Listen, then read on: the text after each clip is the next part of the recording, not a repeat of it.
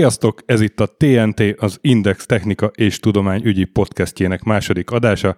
Én Stökkert Stöki Gábor vagyok, és most nem Karotta ül itt mellettem, hanem Kolozsi Ádám, a történelem ügyi főfelelősünk. Hello Ádám!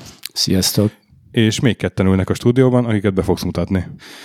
Igen, méghozzá Hatos Pál, a Kaposvári Egyetem történésze az, az egyik oldalon, és a ring másik felén pedig Csunderlék Péter, a Politika Történeti Intézet munkatársa. Szervusztok, üdvözlöm a hallgatókat, üdvözöllek benneteket. Üdvözlöm a kedves hallgatókat! A téma pedig a tanácsköztársaság, aminek ugye centenáriumát üljük néhány napon belül, hiszen 1919. március 21-én kiáltották ki Magyarországon a világtörténelem második proletár diktatúráját. Hogy jó-e a szóhasználatban, majd bele is mehetünk, akár mert ugye itt több lehetséges verzió van.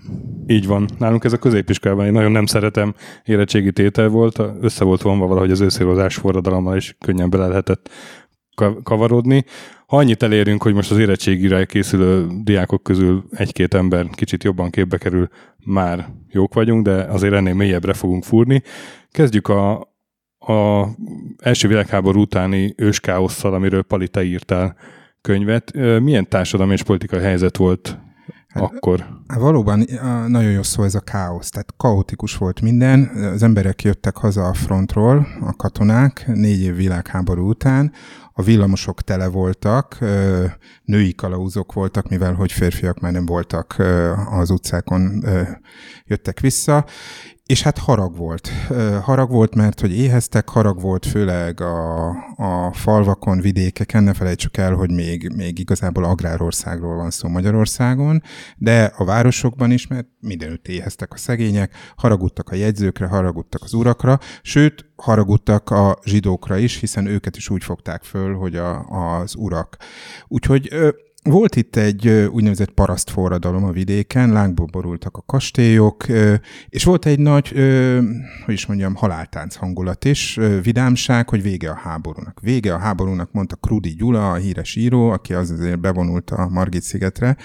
Kicsit ilyen midlife crisis is volt, de nagyon örült a háború végének, és annak, hogy most már csak jobb lehet. A béke csak jobb lehet, ezt gondolták, és nem, nem tudták, hogy rosszabb lesz felcsavarták délután négykor a szőnyegeket, ugye november volt, korán sötétedett, és a hadimilliómos, tehát a háborúban magát megszedett gazdag ember együtt táncolt a cselédlányjal, a visszatért katona, ugye a, a főbérlő nővel, Úgyhogy, és, és közben, közben dúlt a spanyol nátha, az influenza, a középkori pestis óta a legfélelmetesebb és legpusztítóbb betegség demokratikus forradalom jött október 31-én, ez az, amit úgy nevezünk, hogy őszi rózsás forradalom, és amit nagyon gyorsan le kellett ugye keverni ezek szerint az érettségén. Ez nemzeti forradalom volt, ez a nemzeti lobogókkal érkezett, ott volt például 14 éves Arthur Köszler, ekkor még csak Köszler Arturkának hívták, akinek az édesapjának az üzlete ott volt a, Rákóczi úton, ahol az események fő szintere volt, az Asztóriába volt, ugyanis a Nemzeti Tanácsnak, a forradalom szervének a központja, ezt Károly Mihály vezette, egy 1,90 magas gróf, de teljesen demokratikus, és Artur Köszler is újongva érezte magát ö, magyar hazafinek százezekkel együtt, hiszen mindenki annak örült, hogy véget ért egy boldogtalan házasság, egy 400 éves házasság, és bírjuk képzelni, hogy uh-huh. ezt ennyi idő után már fel akarták bontani, és hogy független lett Magyarország. Azt persze senki nem gondolta ebben a pillanatban, hogy ö, a dualizmus vége, az osztrákokkal való házasság, az az osztrák-magyar monarchia vége egyben a történelmi Magyarország, vagy ahogy ma nevezzük, a nagy Magyarország végét is jelenti, és hogy a nemzetiségek el akarnak mm. szakadni, és hogy a nagyhatalmak ebben támogatják őket. Ha ehhez kapcsolódva valamit el szeretnék mondani. Az ősszel, ha bár a centenáriuma volt az őszi rózsás forradalomnak, ugye nem igazán emlékeztek meg róla, annál inkább Tisza István halálának századik évfordulójáról, és ennek kapcsán a miniszterelnök is, is mondott egy beszédet, amelynek a fő üzenete az volt, hogy Tisza István a magyar szuverenitásért küzdő politika képviselőinek tette meg. És amit Pali elmondott, az nagyon fontos, tehát Tisza István tudta, Tisza István nagyon sok tekintetben rövidlátó volt, de amiben legmesszebb látott az az, hogy Magyarország csak akkor maradhat meg magyarnak, akkor maradhat meg nagy Magyarországnak, amennyiben a szuverenitását feladja és alárendeli valami birodalmi keretnek, és ezért a kiegyezési dualista konstrukción kívül, az osztrák-magyar monarchián kívül nem maradhat meg Nagy Magyarország. Ezt Tisza István látta, ezt nagyon sokan mások nem látták, tehát többek között egyébként Károly Mihály se, aki a korban még nacionalista politikusnak számított, és a függetlenségi politikát képviselte, és a, a közhiedelmel ellentétben a Károlyi kormánynak a volt egyébként külpolitikai hibája, nyilván sok volt, de az egyik például az volt, hogy nem adták föl a területi integritásért való való küzdelmet, hanem már rögtön az elétől fogva harcoltak azért, ami fenntarthatatlan. Hogy jönnek ebbe a kommunisták? Hát a kommunisták úgy jönnek a képbe, hogy Oroszországból jönnek. Szó szerint, hiszen több százezer hadifogoly van, magyar hadifogoly, akik ugye az első világháború alatt a keleti fronton harcoltak, és ahogy itt van sok százezer orosz hadifogoly, néha egész elviselhető körülmények között, néha még a gazdaasszony ágyába is jutnak, de minden esetre a, a hiányzó magyar férfiakat helyettesítik a, a magyar mezőgazdaságban, úgy több százezer ö, táborlakó van ö, Oroszországban is. Na most, ami Oroszországban sikerült, az a forradalom volt 17-ben, megdöntik a, a cári rendszert, ez 17 elején ö, ö, következik be, ez az úgynevezett márciusi forradalom, és ugye hát ennek az egyik csúcspontja volt március 8-án a nők vonulása, ugye az asszonyok, az elkeseredett asszonyok igenis döntőek voltak, hogy, hogy megdőlt a cárizmus, megdőlt az a zsarnokság, Azután egy nagyon zavart, kaotikus időszak következett, és ennek a fő haszonna élvezője Lenin volt. Lenin addig nem volt ismert.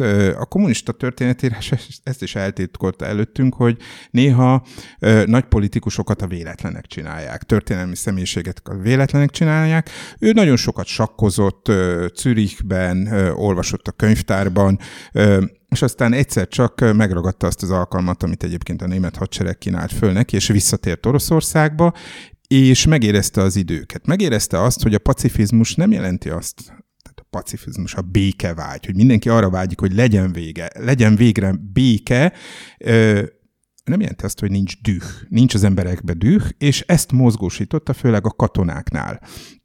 És Lenin effektíve megvalósította azt, miután a bolsevik pucsot végrehajtotta ugye november 7-én, ugye ezt nevezték ugye az én gyerekkoromban nagy októberi szocialista forradalomnak, hogy két rendeletet adott ki. Az egyiket a békéről, a másikat a földről. Az egyik az, hogy a föld azé, aki megműveli, effektíve egyébként már ugye az orosz muzsikok parasztok milliói már elfoglalták az urasági földeket, a másik pedig, hogy azonnal békét kell kötni, minden áron, bármi áron, és hozzájárult ahhoz, hogy hatalmas területek, egész Ukrajna, a Baltikum, Lengyelország, tehát ami a cári országnak gyakorlatilag a gyarmatbirodalma volt, leszakadjon. Ez egy nagyon népszerű politika volt, és ezért a bolsevizmus vagy a kommunizmus rengeteg magyar embernek nem azt jelentette, hogy a történelmi materializmust, főképpen nem a marxizmus, leninizmus tanításait, hanem azt, hogy itt van egy ember, itt van egy államférfi,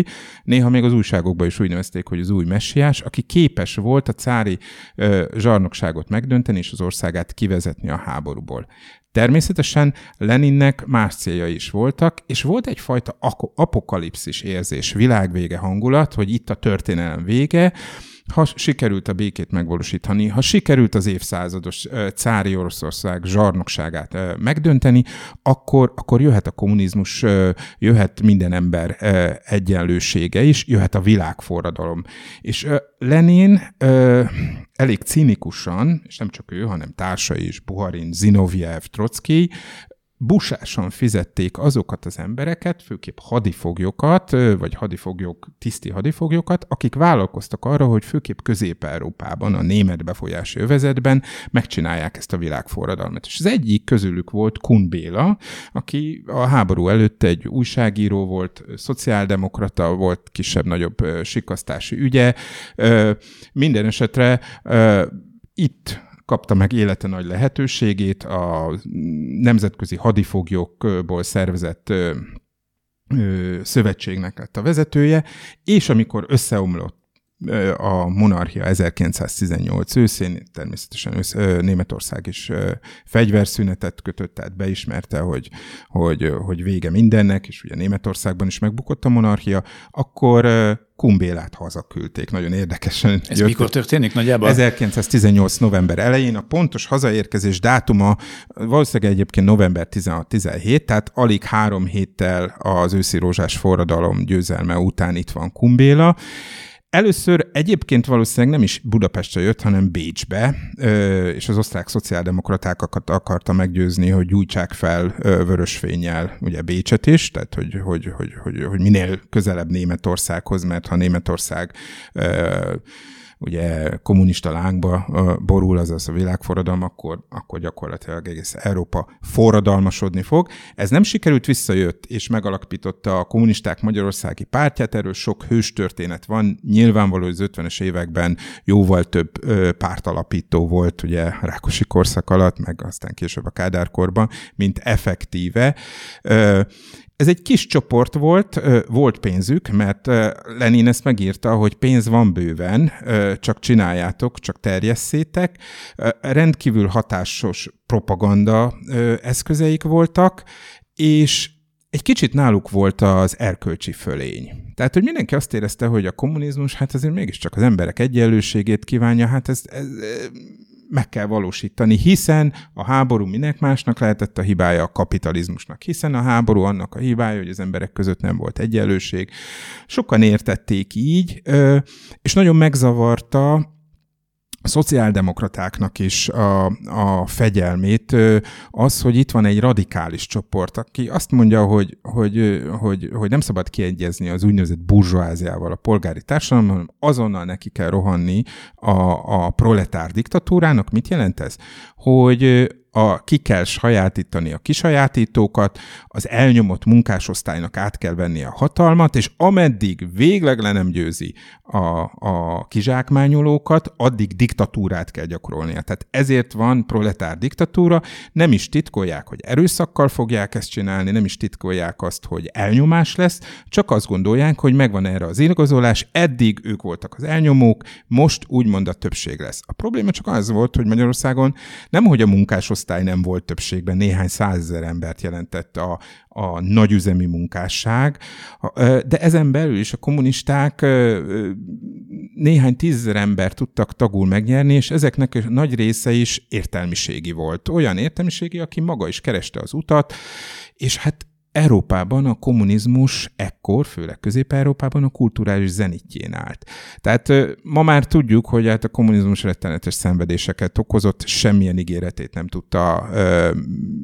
betartani a létező szocializmuson. Ö, ha lehetett, nevettünk, ö, de inkább sírtunk.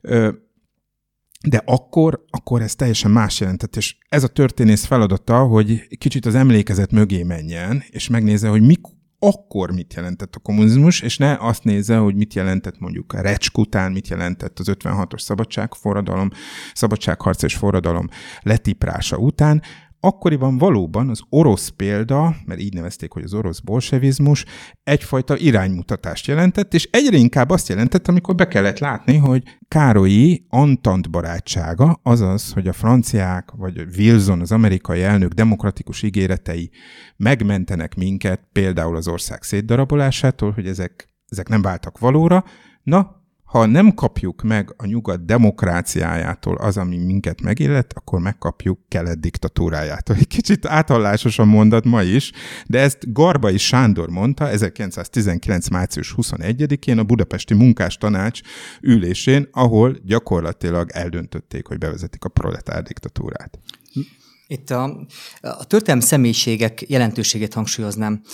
Sebastian Hafnernek van a Német Birodalom hétfő bűne az első világháborúban című munkája, amit ajánlok a kedves hallgatóknak. Abban az egyik főbűnként nevezi meg Lenin visszaküldését Oroszországba, amelyel ugye kiszabadította a világforradalomnak a palackját. Na most ugye az a helyzet, hogy nem csak Lenint küldték vissza a németek, hanem például az ő fő riválisát, a szociáldemokrata Martovot is.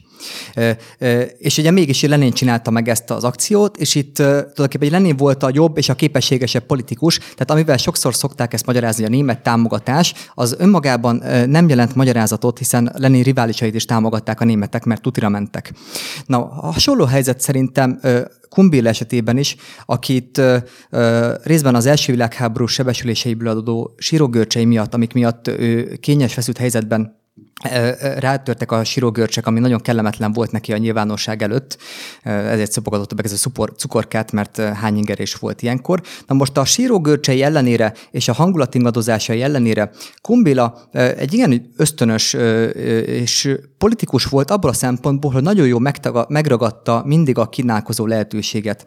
Tehát ha bár itt valóban finanszírozták a kommunisták Magyarországi pártját, ugye a Vöröskereszt orosz misszióján keresztül érkeztek ide az összegek, de amit talán ennél is jelentősebb és fontosabb az, amit Pali kiemelt a, a magyarországi kommunisták új típusú propagandája kapcsán és a nyelvhasználata kapcsán.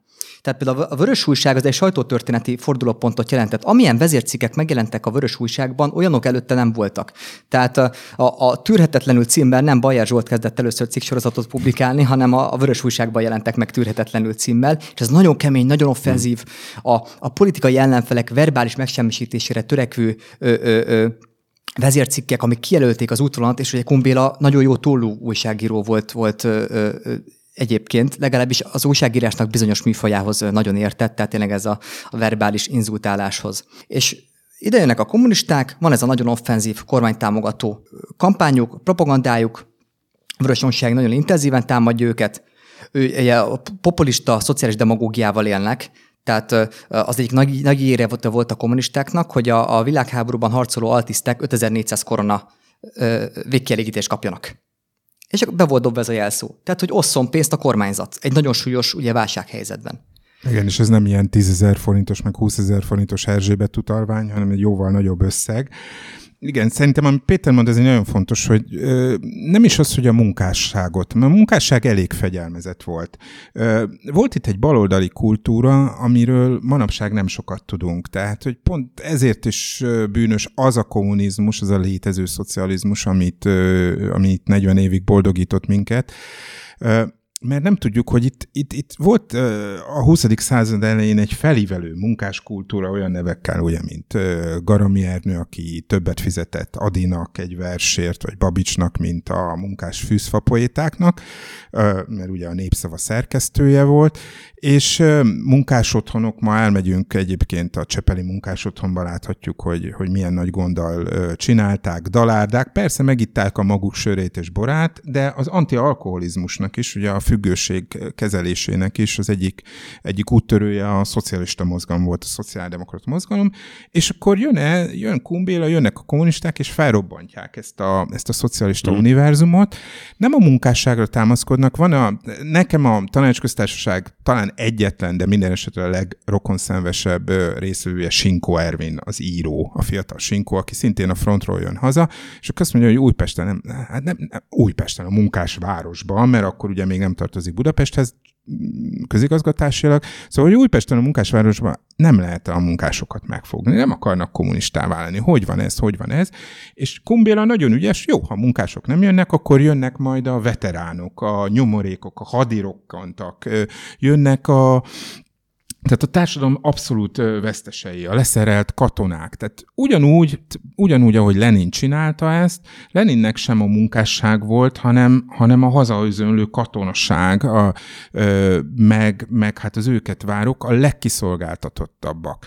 Ö, éppen ezért a háborús rokkantak, ugye akik így nevezték magukat, hogy hősök helyett ö, hajótöröttek vagyunk. Ugye a hőskultusz mindig egy kicsit az időből eltávolodva jön létre, amikor az ember érzi a srapnelt ö, a, a lába helyén, akkor, akkor még nem annyira a hősnek érzi magát, hanem dühös, hogy, hogy mi történhetett, miért kellett neki ö, véreznie. Tehát, hogy nagyon fontos, hogy a társadalom abszolút veszteseit, azt a dühöt, ami négy év alatt fel, ö, fel ö, halmozódott a magyar társadalom társadalomban, mint bárhol Közép-Európában, azt tudja mozgósítani, és egyfajta lelkismeret furdalást tud kelteni ö, a szociáldemokratákban, akikben így van, tehát el, a revolver újságírás, a vörös újság tényleg, tényleg erről szól, profi módon csinálják, profi nyomdában, mert van pénzük, és Kumbéla valójában egy jó újságíró volt, és el is mondta Garami Ernőnek később, látod, kedves er, Garami elvtárs, hogyha felvettél volna annak idején a népszavában, akkor nem itt tartanánk, akkor most nem csináltam volna meg neked a proletár diktatúrát.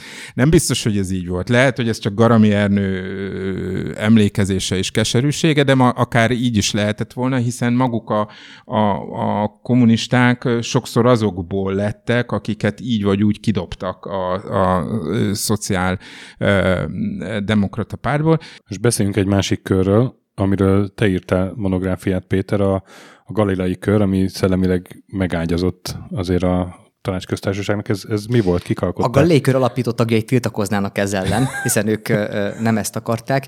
1918 őszén volt egy komoly vita is a Gallékör folyiratában, a Szabad Gondolatban. Lukás György annak keretében írta a Bolsevizmus, mint erkölcsi probléma című elhíresült eszéjét, amelyben ugye először leírja azt, hogy a, az igazsághoz nem tudjuk keresztül hazudni magunkat, és hogy erőszakkal nem lehet ugye, egy, egy békementes világot építeni, mert a rossz eszközökből nem származhat jó megoldás. Aztán ezt nem sokkal később felülírta a, a taktika és etikával. Na most a Gallékör abból a szempontból ö, lehet mind a baloldali, mind a jobboldali propaganda annak érdeke volt az, hogy a tanácsköztárság előtörténeteként fesse meg a gallékör történetét, mint egy a leendő kommunista népbiztosok, népbiztos helyettesek keltetőjeként. Valójában nem erről volt szó, hiszen ez egy sokkal nagyobb diákegyesület volt, mint az a néhány politikus, aki egyébként részt vett, vagy azok a propagandisták, akik kikerültek belőle. Most még a külpolitikai okoknál említsük meg a, valószínűleg nem fogom jól ejteni, VIX jegyzéket. Így kell ejteni? Igen, VIX, VIX, VIX igen, így, így kell ejteni. Ami ugye még a tanácsköztársaság előtt egy-két héttel megszületett, vagy, vagy talán egy hónappal is, 19 február, azt nem tudom mondjuk mikor ért ide. Erről a magyar történetírásban hosszú és igen, kiváló történészek vitatkoztak, hogy a Párizsi Békekonferencia uh-huh. döntése miért késlekedett a, a kommunikációja, tehát az az, hogy közlik Aha. az érintettekkel.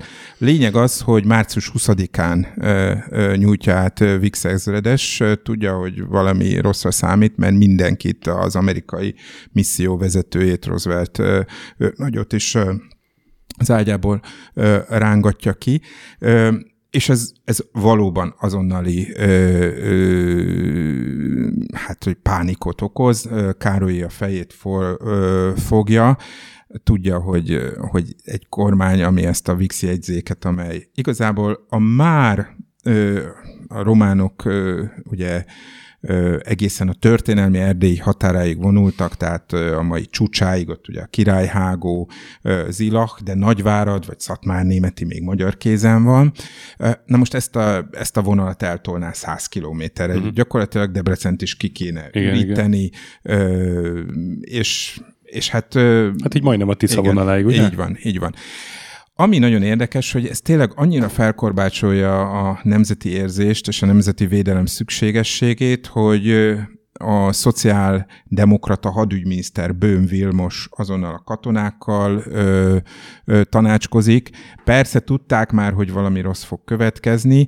Ö, Károlynak meg ugye az jut eszébe, hogy, hogy akkor, akkor most már csak egy tiszta szocialista kormány jöhet, tiszta szociáldemokratákkal, mert ők ki tudnak egyezni a kommunistákkal, és ha a nyugat így elárult minket, mert ő ezt így fogja föl. Tehát hiába voltam én Antant barát, gondolja, meg nyilatkoztatja, ha ez, ez történt, akkor, akkor, akkor nem marad más, így nevezték, keleti orientáció. Tehát van egyfajta ilyen naív, naivitás, hogy, hogy, hogy majd a nemzetközi munkásosztály a magyar igazságot megteremti. Van egy liberális újságíró, eléggé elfelejtett, aki már a tanácsköztársaság alatt kimondja, hogy a, a, az, hogy március 21-e olyan könnyen megtörténhetett, hogy nem volt ellenállás. Rákosi Mátyás később egyébként ezen gúnyolódott, és hogy egyetlen embert nem kellett letartóztatni ellenállás miatt. Ez azért következett be, mert ez egyfajta ö, soviniszta kommunizmus volt, sovinist, soviniszta bolsevizmus, ezt a kifejezést használja, hogy a kommunisták azért jönnek, na majd ők erős kézzel megállítják. Ismerünk is olyan emlékiratokat, hogy Kumbéla azzal dicsekedett, hogy két hónap múlva Kolozsváron leszek, és ott ölelem meg a szüleimet, meg a, a rokonaimat, és néhány nap múlva kitör Bécsben is a világforradalom Berlinben, és hát ugye egyesek már azt látták, hogy a Rajna mentén egy új nagy ö, ö, csata fejlődik, de ezúttal nem imperialista tábornokok fogják vezetni a seregeket, hanem az Egyesült Orosz-Német bolsevizmus fogja ö, az Antant ö, imperializmust ö, tudja legyőzni. Tehát ezt ezt a fajta kvázi nacionalista, vagy nevezzük így, hogy hazafias felbusztulást, ami segítette a kommunistákat, ezt nem volt érdeke aztán semmilyen emlékezett politikának felidéznie. Miért? Hortinak nem volt érdeke azt mondani, hogy a kommunistákat a nemzeti érzés juttatta részben hatalomra, és aztán a Kádár korszakban egyáltalán nem volt érdek azt mondani, hogy hát nem a történelem kérlelhetetlen materialista vaslogikája vezette a szocializmust a döntőgyőzelemre, hanem egész egyszerűen azt, hogy az emberek nem voltak képesek elviselni a nemzeti megaláztatást. Tehát, hogy van itt egy csavar, ami miatt ezzel a korszakkal uh-huh. bizony foglalkoznunk kell, mert más is van mögötte, Karintival szólva, minden másképp volt, mint ahogy ezt a történelmi könyvekben, akár a Horti korszakbeli, akár a Kádár korszakbeliben leírták. Ami fontos a VIX átadása kapcsán, és hogy ezt helyezzük kicsit ilyen nemzetközi kontextusban, mert erről alapvetően, amikor a magyar történelmet szemlélik az érdeklődők, megfeledkeznek arról, hogy tulajdonképpen a magyar történelem az mindig teljesen marginális európai szintéren, európai szempontból. Ebben az időben mindenki Szovjet-Oroszországra tekint.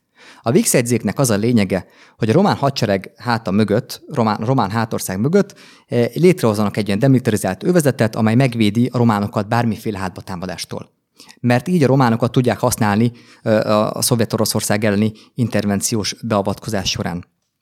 Péter Pásztor, amerikai magyar történésznek volt egy olyan provokatív tézise, hogy lényegében Trianon az Szibériában dőlt el, legalábbis mondjuk a felvidék hovatartozása, ugyanis míg a magyarokat ugye alapvetően bolsevizálódtak, és beléptek a szovjet vörös hadseregbe, a csehek megszervezték a csehszlovák légiót, amely a fehéreket támogatta, és a csehek sikeresen kommunikálták a világ előtt, hogy ők antibolsevisták, ellentétben a magyarokkal.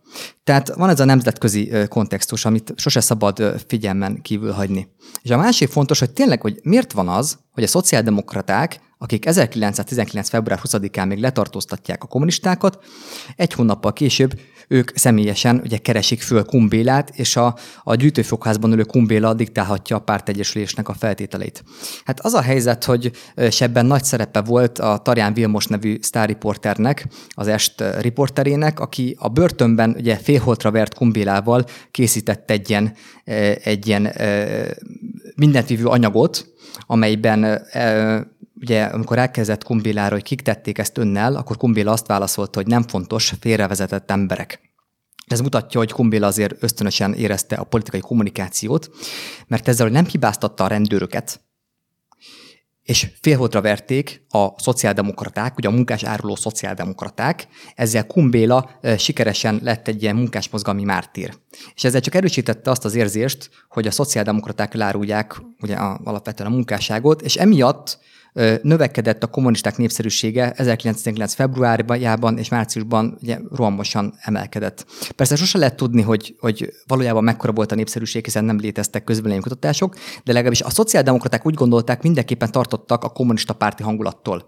És ezért ők már nem vállalták volna az egyedüli kormány alakítást, és ebben a helyzetben került elő, hogy akkor koalícióra lépnek a kommunistákkal, másfelől pedig a szociáldemokraták érezték a saját népszerűségük csökkenését, és az 1919 áprilisára kiírt választást ők nem akarták megtartani. Féltek attól, hogy ha választás van, és ebben az időben már ugye aktivizálódtak a kisgazdák, aktivizálódott Betlen István köre, a, a szociáldemokraták nem tudnak olyan nagy választási győzelmet aratni, mint amennyire ők birtokolták a pozícióikat 1919. február-márciusban, és mint amennyire birtokolták ugye a proletár diktatúra kikiáltása után. Tehát a hatalomtechnikai szempontból is jól jött ez nekik, akik kiáltják a proletár diktatúrát, amiben a szociáldemokraták egyes, hát például Garami Ernő ugye nem volt hajlandó részt venni. Hogy szerzik meg a, a, a hatalmat? Ugye erről különböző verziók ö, vannak. Károlyi önként átadja, meghamisítják az al, ö, aláírását. Mit tudunk most erről? És tágabban kicsit, hogy mi ez valójában? Egy forradalom, egy pucs, egy hatalomátjátszás, mi a megfelelő fogalom erre? Hát én azt gondolom, hogy ö, lehet használni a második forradalmat, egész egyszerűen azért, mert hogy a résztvevők ezt használták. Nagyon sokszor használták, úgy éreztek, hogy forradalmárok, és ne felejtsük el, hogy, hogy a horti rendszer magát ellenforradalomként használta, határozta meg. Miért? Mert úgy fogta föl, hogy az egész bolsevizmus egyfajta forradalom volt. Ettől függetlenül ö, ez a fajta forradalom, ez a bolsevik forradalom egyben egy pucs volt. Nyilvánvaló, hogy egyfajta olyan hatalom átvétel történt, amelyben Károly Mihálynak igazából a naivitása, akárki is mondhatjuk a politikai tehetségtelensége bizonyos szempontból, érvényesült. Ő arra számított, hogy, hogy ő megmarad köztársasági elnöknek, jelképezni tudja a nemzet egységét, de a szociáldemokraták túlléptek rajta, a kommunistáknak meg azt mondták, hogy a kommunisták meg azt mondták, hogy egy gróf azért mégsem lehet az első magyar kommunista rezsimnek a, a vezetője. Itt van az a híres aláírás, a mindenkihez kiáltvány, Erről hosszú, hosszas vita ö, ö, ment. Nyilvánvaló, hogy ö, mondjuk a Károlyi perben, ugye amikor ö, Károlyi Mihályt nem lehetett büntető perben hazaárulónak nyilvánítani, erre nem voltak bizonyítékok, tehát egy ilyen speciális vagyonjogi perben ö, állapították meg úgymond a felelősségét. Itt ö, próbálták kimondani ezt a hatalom átjátszást, nem sikerült. Ugyanakkor Károlyi védőügyvédjei, köztük Nagy Vince, aki egyébként Károly Mihálynak a belügyminiszterei volt, felelőssé teszik Károlyit, hogyha nem is aktívan, de passzívan eltűrte azt, hogy, hogy tanácsadói belső embereit, gondolunk Kéripára, aki ugye a, kvázi a, a, a szürke eminenciása volt, vagy Simonyi Henry, aki ugye a titkára volt, vagy éppen Kunfi Zsigmond, aki ugye hát ugye a közoktatásért felelt, de már 1914-ben elkísérte Károly Mihályt Amerikában, és akiben legjobban bízott, hogy valamiképpen belenyugodott ebbe a, a változásba. Az is lehet, hogy aláírta. Én azt gondolom, hogy, hogy mivel az eredeti okirat elveszett, ezért ezt százszázalékosan nem tudjuk meghatározni. Szól, vagy, vagy, vagy eldönteni, hogy most aláírta, vagy nem írta alá a magyar liberálisok, akik az őszi rózsás forradalom demokratizmusát el tudták fogadni, de egyértelműen nemet mondtak a proletár diktatúrára és annak a, annak a bolsevik dolgára, ők mindenképpen azt szerették volna látni, hogy, hogy október, azaz a magyar október, mert így nevezték az őszi rózsás forradalmat, az különbözik márciustól, azaz a bolsevik forradalomtól. Kumbéla ugye külügyi biztos volt, ezt mondtad Pali, miközben ő volt a forradalmi kormányzó tanács valódi irányítója. Miért nem, miért nem ő lett a, az elnöke ennek a kormányzó tanácsnak, vagy a vezetője? Miért a Szocdem Garbai Sándor? Hát ugye erre a hortikorban, sőt már egyidejűleg elterett vicc szerint azért, hogy legyen, aki szombaton is aláírjon, utalva arra, hogy ugye, hogy ne, ne zsidó vezesse a forradalmi kormányzó tanácsot, ami persze hülyeség, mert hogy ezek az emberek simán aláírtak mindent szombaton, mm. hiszen ateisták voltak és internacionalisták. Az a 60, több mint 60 százaléknyi népbiztos. A Pali által előszeretettel idézett Vince Sándor a visszaemlékezésében megírja, hogy valóban volt egy ilyen szempont, hogy keresztény ember legyen, ráadásul egy nyilgőzű bajszos törzsgyökeres figura legyen a, a, a forradalmi kormányzó tanácsnak a, a vezetője, ugye Garbani Sándor, akiről hát a mai napig komoly összefoglalásokban is lehet azt olvasni, hogy egy, hogy egy kőművest nevezte ki a forradalmi kormányzatanács élére, és amin lehet herészni.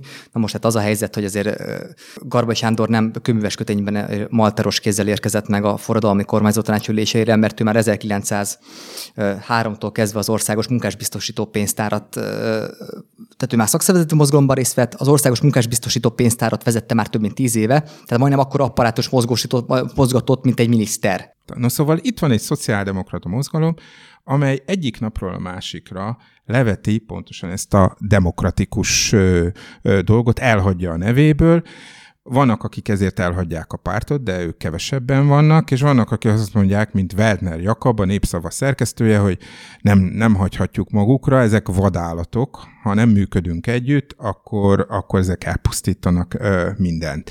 Én ezért azt mondom, hogy sajnos a tanácsköztársaság alapvetően ezt a fajta baloldali felemelkedést hiteltelenítette el, tehát akár egyfajta mohácsa is a baloldali mozgalomnak, mert a tanácsköztársaság valóban egy katasztrofális három hónapot, vagy négy hónapot hozott a, a magyar történelemben, és nincsen olyan aspektusa, amire ne lehetne gúnyjal vagy szemrehányással tekinteni.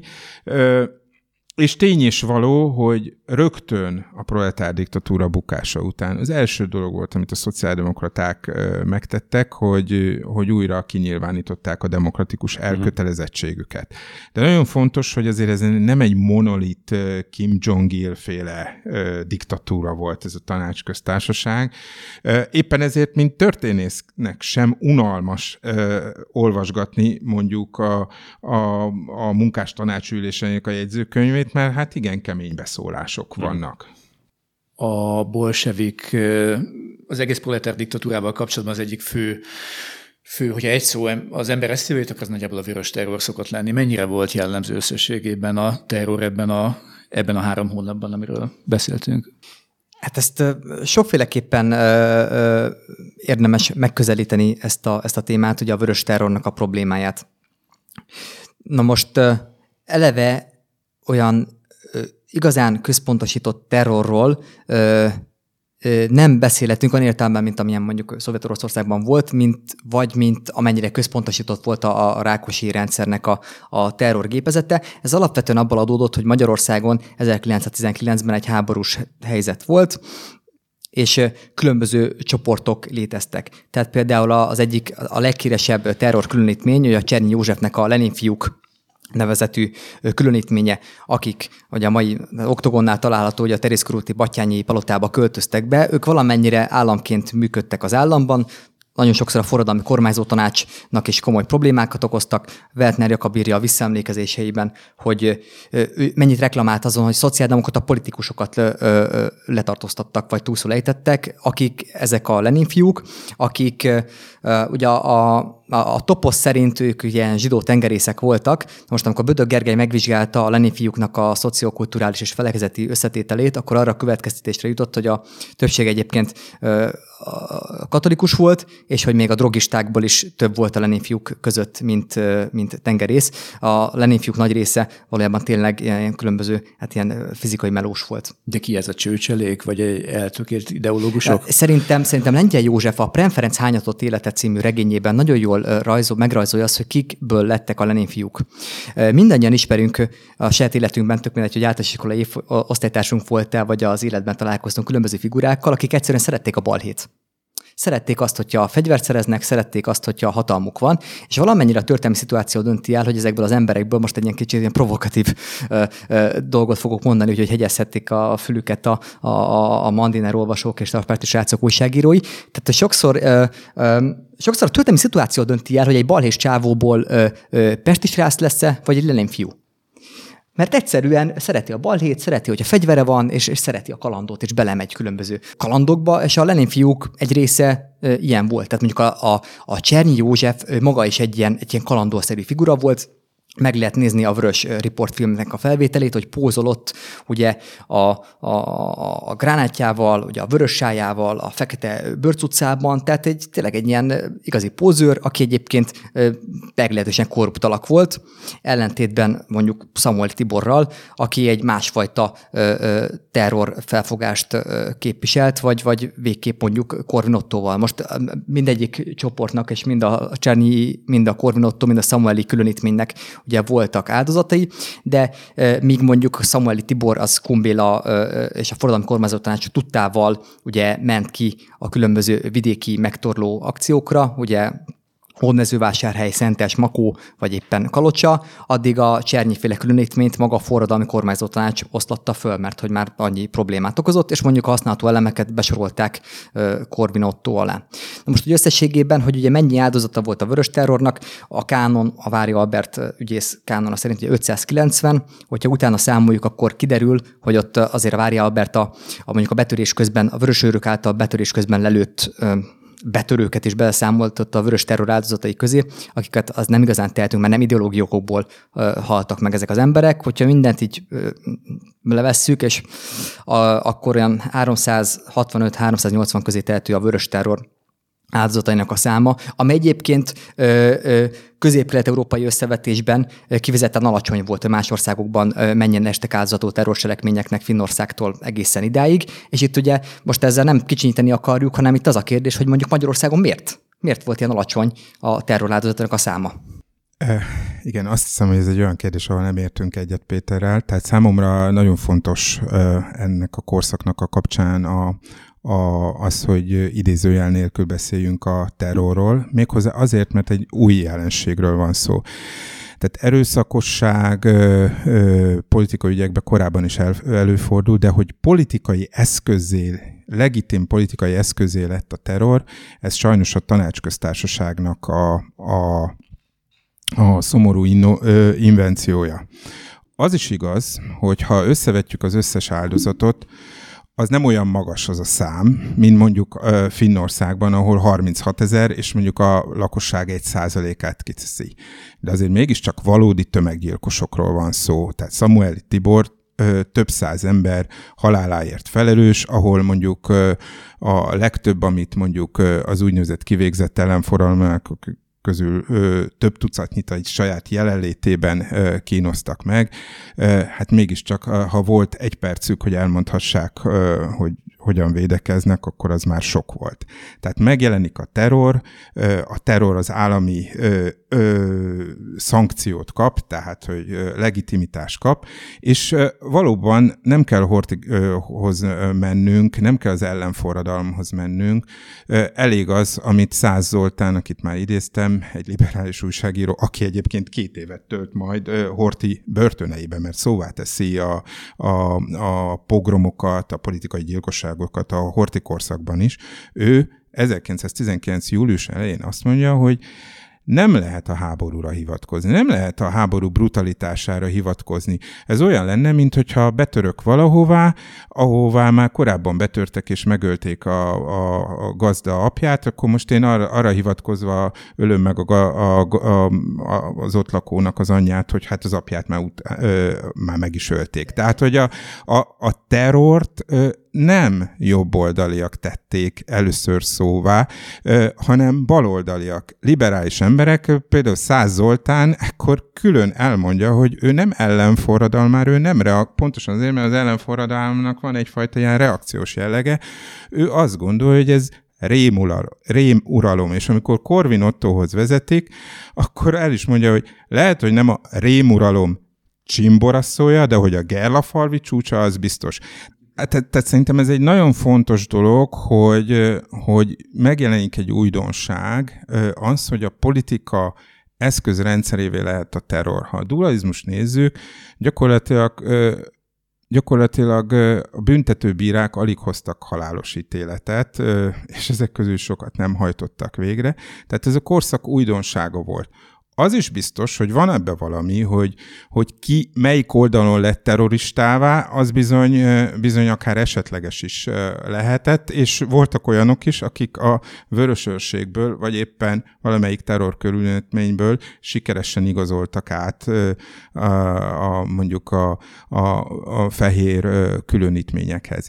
Tehát szerintem legitim dolog akár ezt központba is állítani, annak ellenére, ahogy én is mondtam, meg Péter is jelentette, vagy jelezte, hogy az áldozatok száma relatíve kicsi a, a, a lakossághoz képest, de hát ezek mégiscsak ártatlanul a Dunába lőtt, vagy agyonlőtt emberek bíróítélet nélkül, és mégiscsak az akkori legfőbb államhatalom szankcionálásával történik. Tehát Weltner Jakab és mások is kétségbeesve kérdezik, a Szövetséges Intéző Bizottság ülésén, hogy most már azért el kéne dönteni, hogy ki akaszthat meg, ki nem. Tehát, hogy, hogy maga a terror kérdése valójában az egyik nagyon fontos oka volt annak, hogy hogy nyára nullára íródott a tanácsköztársaság, vagy a pro, akkoriban így nevezték, hogy diktatúra, a proletár diktatúra társadalmi támogatottsága. Annyi lábjegyzet mindenképpen kell ugye a, a hallgatóknak, hogy itt az elmúlt hónapokban volt egy, hát nem tudom, hogy emlékezett politikai vitának nevezhető, mindesetre egy támadás sorozat Csunderlik Péterrel szemben, akit többek között vörös terror relativizálással vállalta, vádoltak meg olyan kijelentései miatt, hogy Samueli nem volt vérszomjas, hanem másfajta motivációja volt a terrorcselekmények elkövetésében, és azért egy picit most voltak visszautalások erre. A, én csak annyit, áll, én csak annyit állítottam, hogy ellentétben Csernyi Józseffel, aki karakterében élvezte egyébként a, a minden jel szerint a, a gyilkosságot. A Szamari Tibor a világháborúban egy meglehetősen kiégett színikus figura volt, aki inkább egy menedzsere volt a, a kommunnek, és aki egyszer a gyerekeket üdültetett, egyszer Budapest feldíszítésért felelt, és ugyanolyan mindenféle skrupulus nélkül akasztatott és vezényelt hát tömeggyilkosságokat. hogy tömeggyilkos. Persze, ezt sose tagadtam. Na, hát hogy a bolsevik diktatúrákról általában azt szoktuk meg, hogy egy idő után a forradalom fölfalja a saját gyermekeit, és, és jönnek az egymás közötti leszámolások. Itt erre nem volt idő, 133 nap, az kevés ehhez, hogy eljussunk ebbe a fázisba? Hát azért a leszámolások már megkezdődtek a tekintetben, hogy mondjuk a Samuel itt nem véletlenül küldik el 1919. júliusában a Balatonra. Részben azért, mert a kommunnek ez egy nagyon fontos propagandi akciója volt, tehát az osztrák-magyar monarchia életképességét nagyon szépen jelezte azt, hogy a negyedik Károly gyermekülültetési akcióban csöttömeg lett és egy hatalmas botrány is lett ebből a, a sajtóban, és hát az volt az érzet, közérzet, hogy hát, hogyha a monarchia már egy gyermeküdültetési akciót se tud megszervezni, akkor mit várhatnak tőle a fronton. De ezért Kumbéla kimondta, hogy ennek mindennek rendben kell mennie, és ezért többek között bízta rá Samuelire, aki hát híres volt, hogy mindig a legkeményebb fellépésben hitt azonnal tök mindegy, hogy milyen pozícióban van. De ezzel egyébként el is távolították innen a központból, és 1919. júniusában már, pont akkor, amikor így megrendül a, a kommunbe való széles körű hit. Tehát több, több különböző társadalmi csoportok különböző időpontokban ábrádulnak ki a kommunből, és azért 1919. júniusában, tehát a Clemenceau jegyzék elfogadása, a felvidéknek a kiürítése, azzal együtt folyamatosan, hogy a szociáldemokraták és a kommunisták közti ellentétek kiéleződnek, a szociáldemokraták mindenek bőnvél most már így elkezdenek már így kifelé tájékozódni, hogy miként szabadulhatnak meg a proletár diktatúrától, és ugyanakkor voltak olyanok, akik meg még keményebb fellépést akartak, többek között két ukrán tiszt Samueli vezetésével szeretett volna egy pucsot végrehajtani, azt a két ukrán tisztet kivégezték. Kumbila hát, gyakorlatilag végeztet. meggyilkolták, tehát ez Borsányi György leírja, hogy ezt, ezt a két gyilkosságot ugye maga Kumbéla rendelte el, valószínűleg ez a kettő az, ami, ami nagyon érdekes, hogy, hogy saját baloldali, még tőle is ba, baloldalra, vagy szélső, szélsőbb oldalra álló ellenfelét likvidált a Kumbéla, és nem a szociáldemokrata ellenfeleit. Ebből a tekintetből voltak ugyan leszámolások, félreállítások, Pogány József volt az első, aki ugye mindenképpen egyfajta Napóleon szeretett volna lenni, szocialista Napóleon már az őszi rózsás forradalomban, és ugyanazzal a módszerrel, ahogy Barta Albertet eltávolította, kommunista riválisai elsősorban Szántó Béla, őt is eltávolították a hadügyi népbiztosság éléről, és miután bemutatta, két bemutató volt ez időszak alatt a Pesti Színházakban Napóleon című darabját, Azután ő a negyedik hadtest parancsnoka lett, amely a legbékésebb Dunántúlon állomásozott. Mindenki tudja, hogy 19-ben nagyon szép nyár volt, gyönyörű nyár volt, és ő ott Siófokon lampionnal díszítette fel a strandot, és Karintit és Kosztolányit kávéztatta a, a, a, hát a, a, a vagonjában, ugye egy ilyen vonaton ö, székel. Tehát voltak ö, ö, leszámolások, de hol voltak ezek mondjuk a Rajkperhez képest, ö, vagy ö, főképp ahhoz, aminek aztán később a népbiztosok többsége áldozatul esett, a sztálini tisztogatások, amikor százezer számra ölték meg a kommunista elvtársakat. csak 133 napról beszélünk. Még rendes kultúrpolitikai koncepció se alakult ki e tekintetben, hanem meglehetősen nyitott volt mondjuk, hogy mit lehet és mit nem. Ugyanakkor katonai akciók már belefértek a 133 napba, és röviden beszéljünk erről is, hogy ugye ott a régi Magyarország területén állomásoztak francia, román, szerb, mindenféle csapatok. Mi, mi volt a hát a, célja? Ez a legzavarba ejtőbb, ugye a jobboldali emlékezeti hagyománynak, hogy az úgynevezett Trianont, vagy a Trianon előtti Trianont, hiszen Trianon csak 1920-ban következik be a békediktátum, tehát, hogy a, a, a történelmi Magyarországgal szembeni ö, fegyveres intervencióknak fegyveresen egyedül a vörös hadsereg szegült szembe, méghozzá meglehetősen sikerrel, ö, Igaz, nem mindenütt, hanem az úgynevezett felvidéken, a mai Szlovákia területén.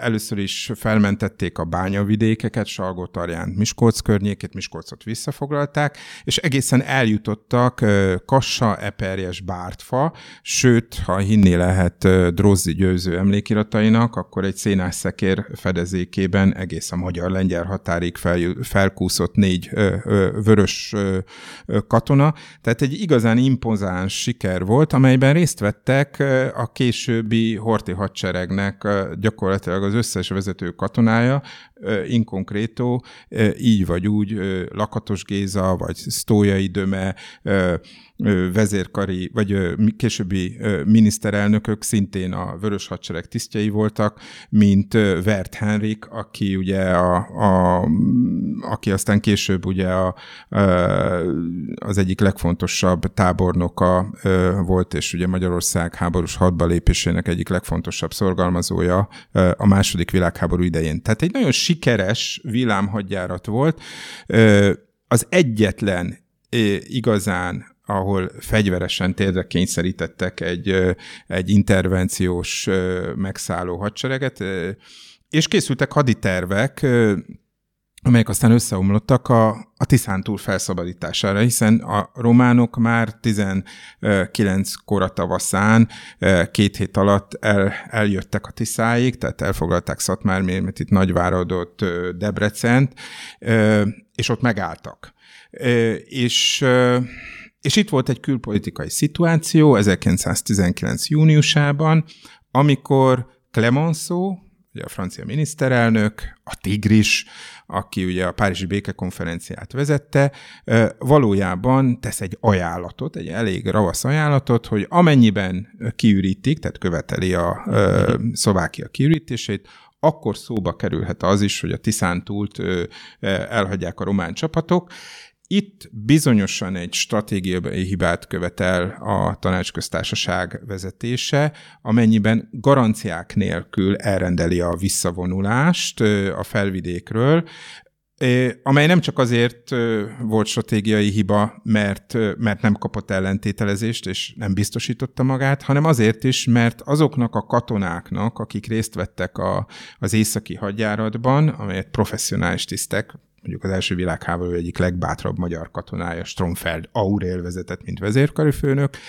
Szóval demoralizálta őket. Végletesen demoralizálta, addig kitartott a fegyelem, addig a munkások eltűrték a koplalást, és ne felejtsük el, hogy iszonyatosan éjség volt árpa kását ettek az emberek, és, és már nem hatott semmi. Tehát amikor Kassa visszafoglalására összehívják a pesti munkásságot, akkor, akkor ott alig vannak néhány ezren jelen, és Bokányi Dezső az egész szónoki tudományát latba veszi, hogy, hogy most ti biztos a hasatokra gondoltok. Most szeretnétek meginni egy pohár sört. Miért erre gondoltok? Miért az éjségre? Miért nem arra, hogy világhistóriai feladat, vagy világhistóriai pillanatoknak vagytok a résztvevői? Nem, az emberek nem a nagy történelmnek akartak a résztvevői lenni, hanem, hanem a saját kis kínjaikon akartak könnyíteni, és nagyon gyakran előfordult, hogy a munkás katonák hétvégére hazamentek a frontról, mert hogy itt van a hétvége, és természetesen, mivel a vidéken volt liba, kacsa, élelem,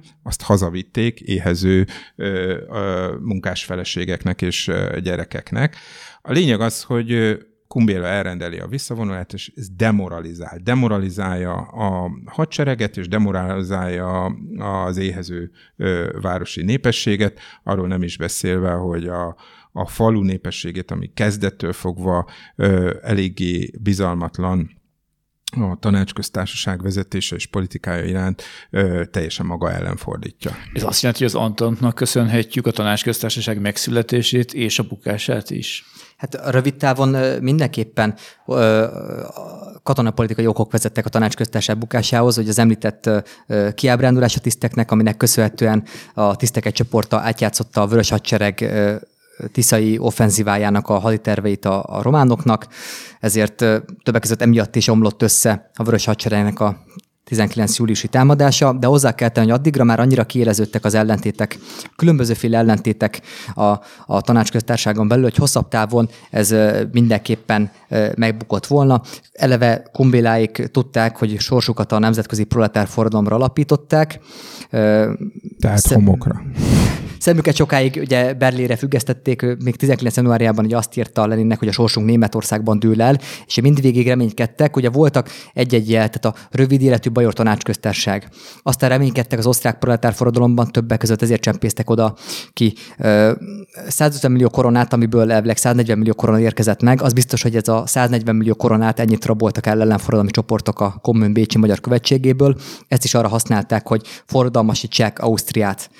Egy ilyen kitörési akció volt ugye a felvidéki hadjárat, vagy észak-kelet felé előre törve egyesületnek a a vörös hadsereggel, és hát az utolsó kétségbeesett akció az a világsztrájknak a meghirdetése volt, amikor bejelentették, hogy 1919. július közepén, ugye a vörös újságban és minden nagy kommunikékben meghirdették, hogy a világ munkássága most akkor szolidaritásból tüntessen, és hát ugye nem tüntetett a világ munkássága. Ugye minden ilyen sztrájk fenyegetőzésnek az a problémája, hogy tulajdonképpen nagyon könnyen belebukni, és aztán így, így összeomlani, mert hogyha megkérdetjük a sztrájkot, és nem lesz sztrájk, akkor vége mindennek.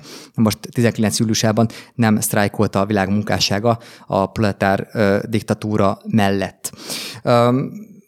Ez, és csak elment ugye a gazdaságpolitikai problémák, hát az említett élelmezési problémák, amik ugye már a világháború alatt kezdődtek, ezek folytatódtak, csak elmélyültek 1919-re. A főváros és a vidék ellentéte, az totálisan kéleződött, valamint az, hogy a, a tanácsköztársaság olyan radikális átalakításokat próbált meg végrehajtani a magyar társadalom életében, amivel ha egy-egy csoportot kiemelt, a másik csoport kárára tette ezt, rengeteg csoportot megsértett, ráadásul az én értelmezésemben még, még akár, sőt, jó intézkedések, mint az, hogy vezessék be a középiskolai nemi felvilágosítást, szerintem ez egy nagyon előremutató lépés volt. Ezt is úgy tették, hogy a, a kötelező hittan helyet vezették be, ráadásul olyan sok terápia keretében, amely rengeteg problémát okozott, hogy le is kellett állítani.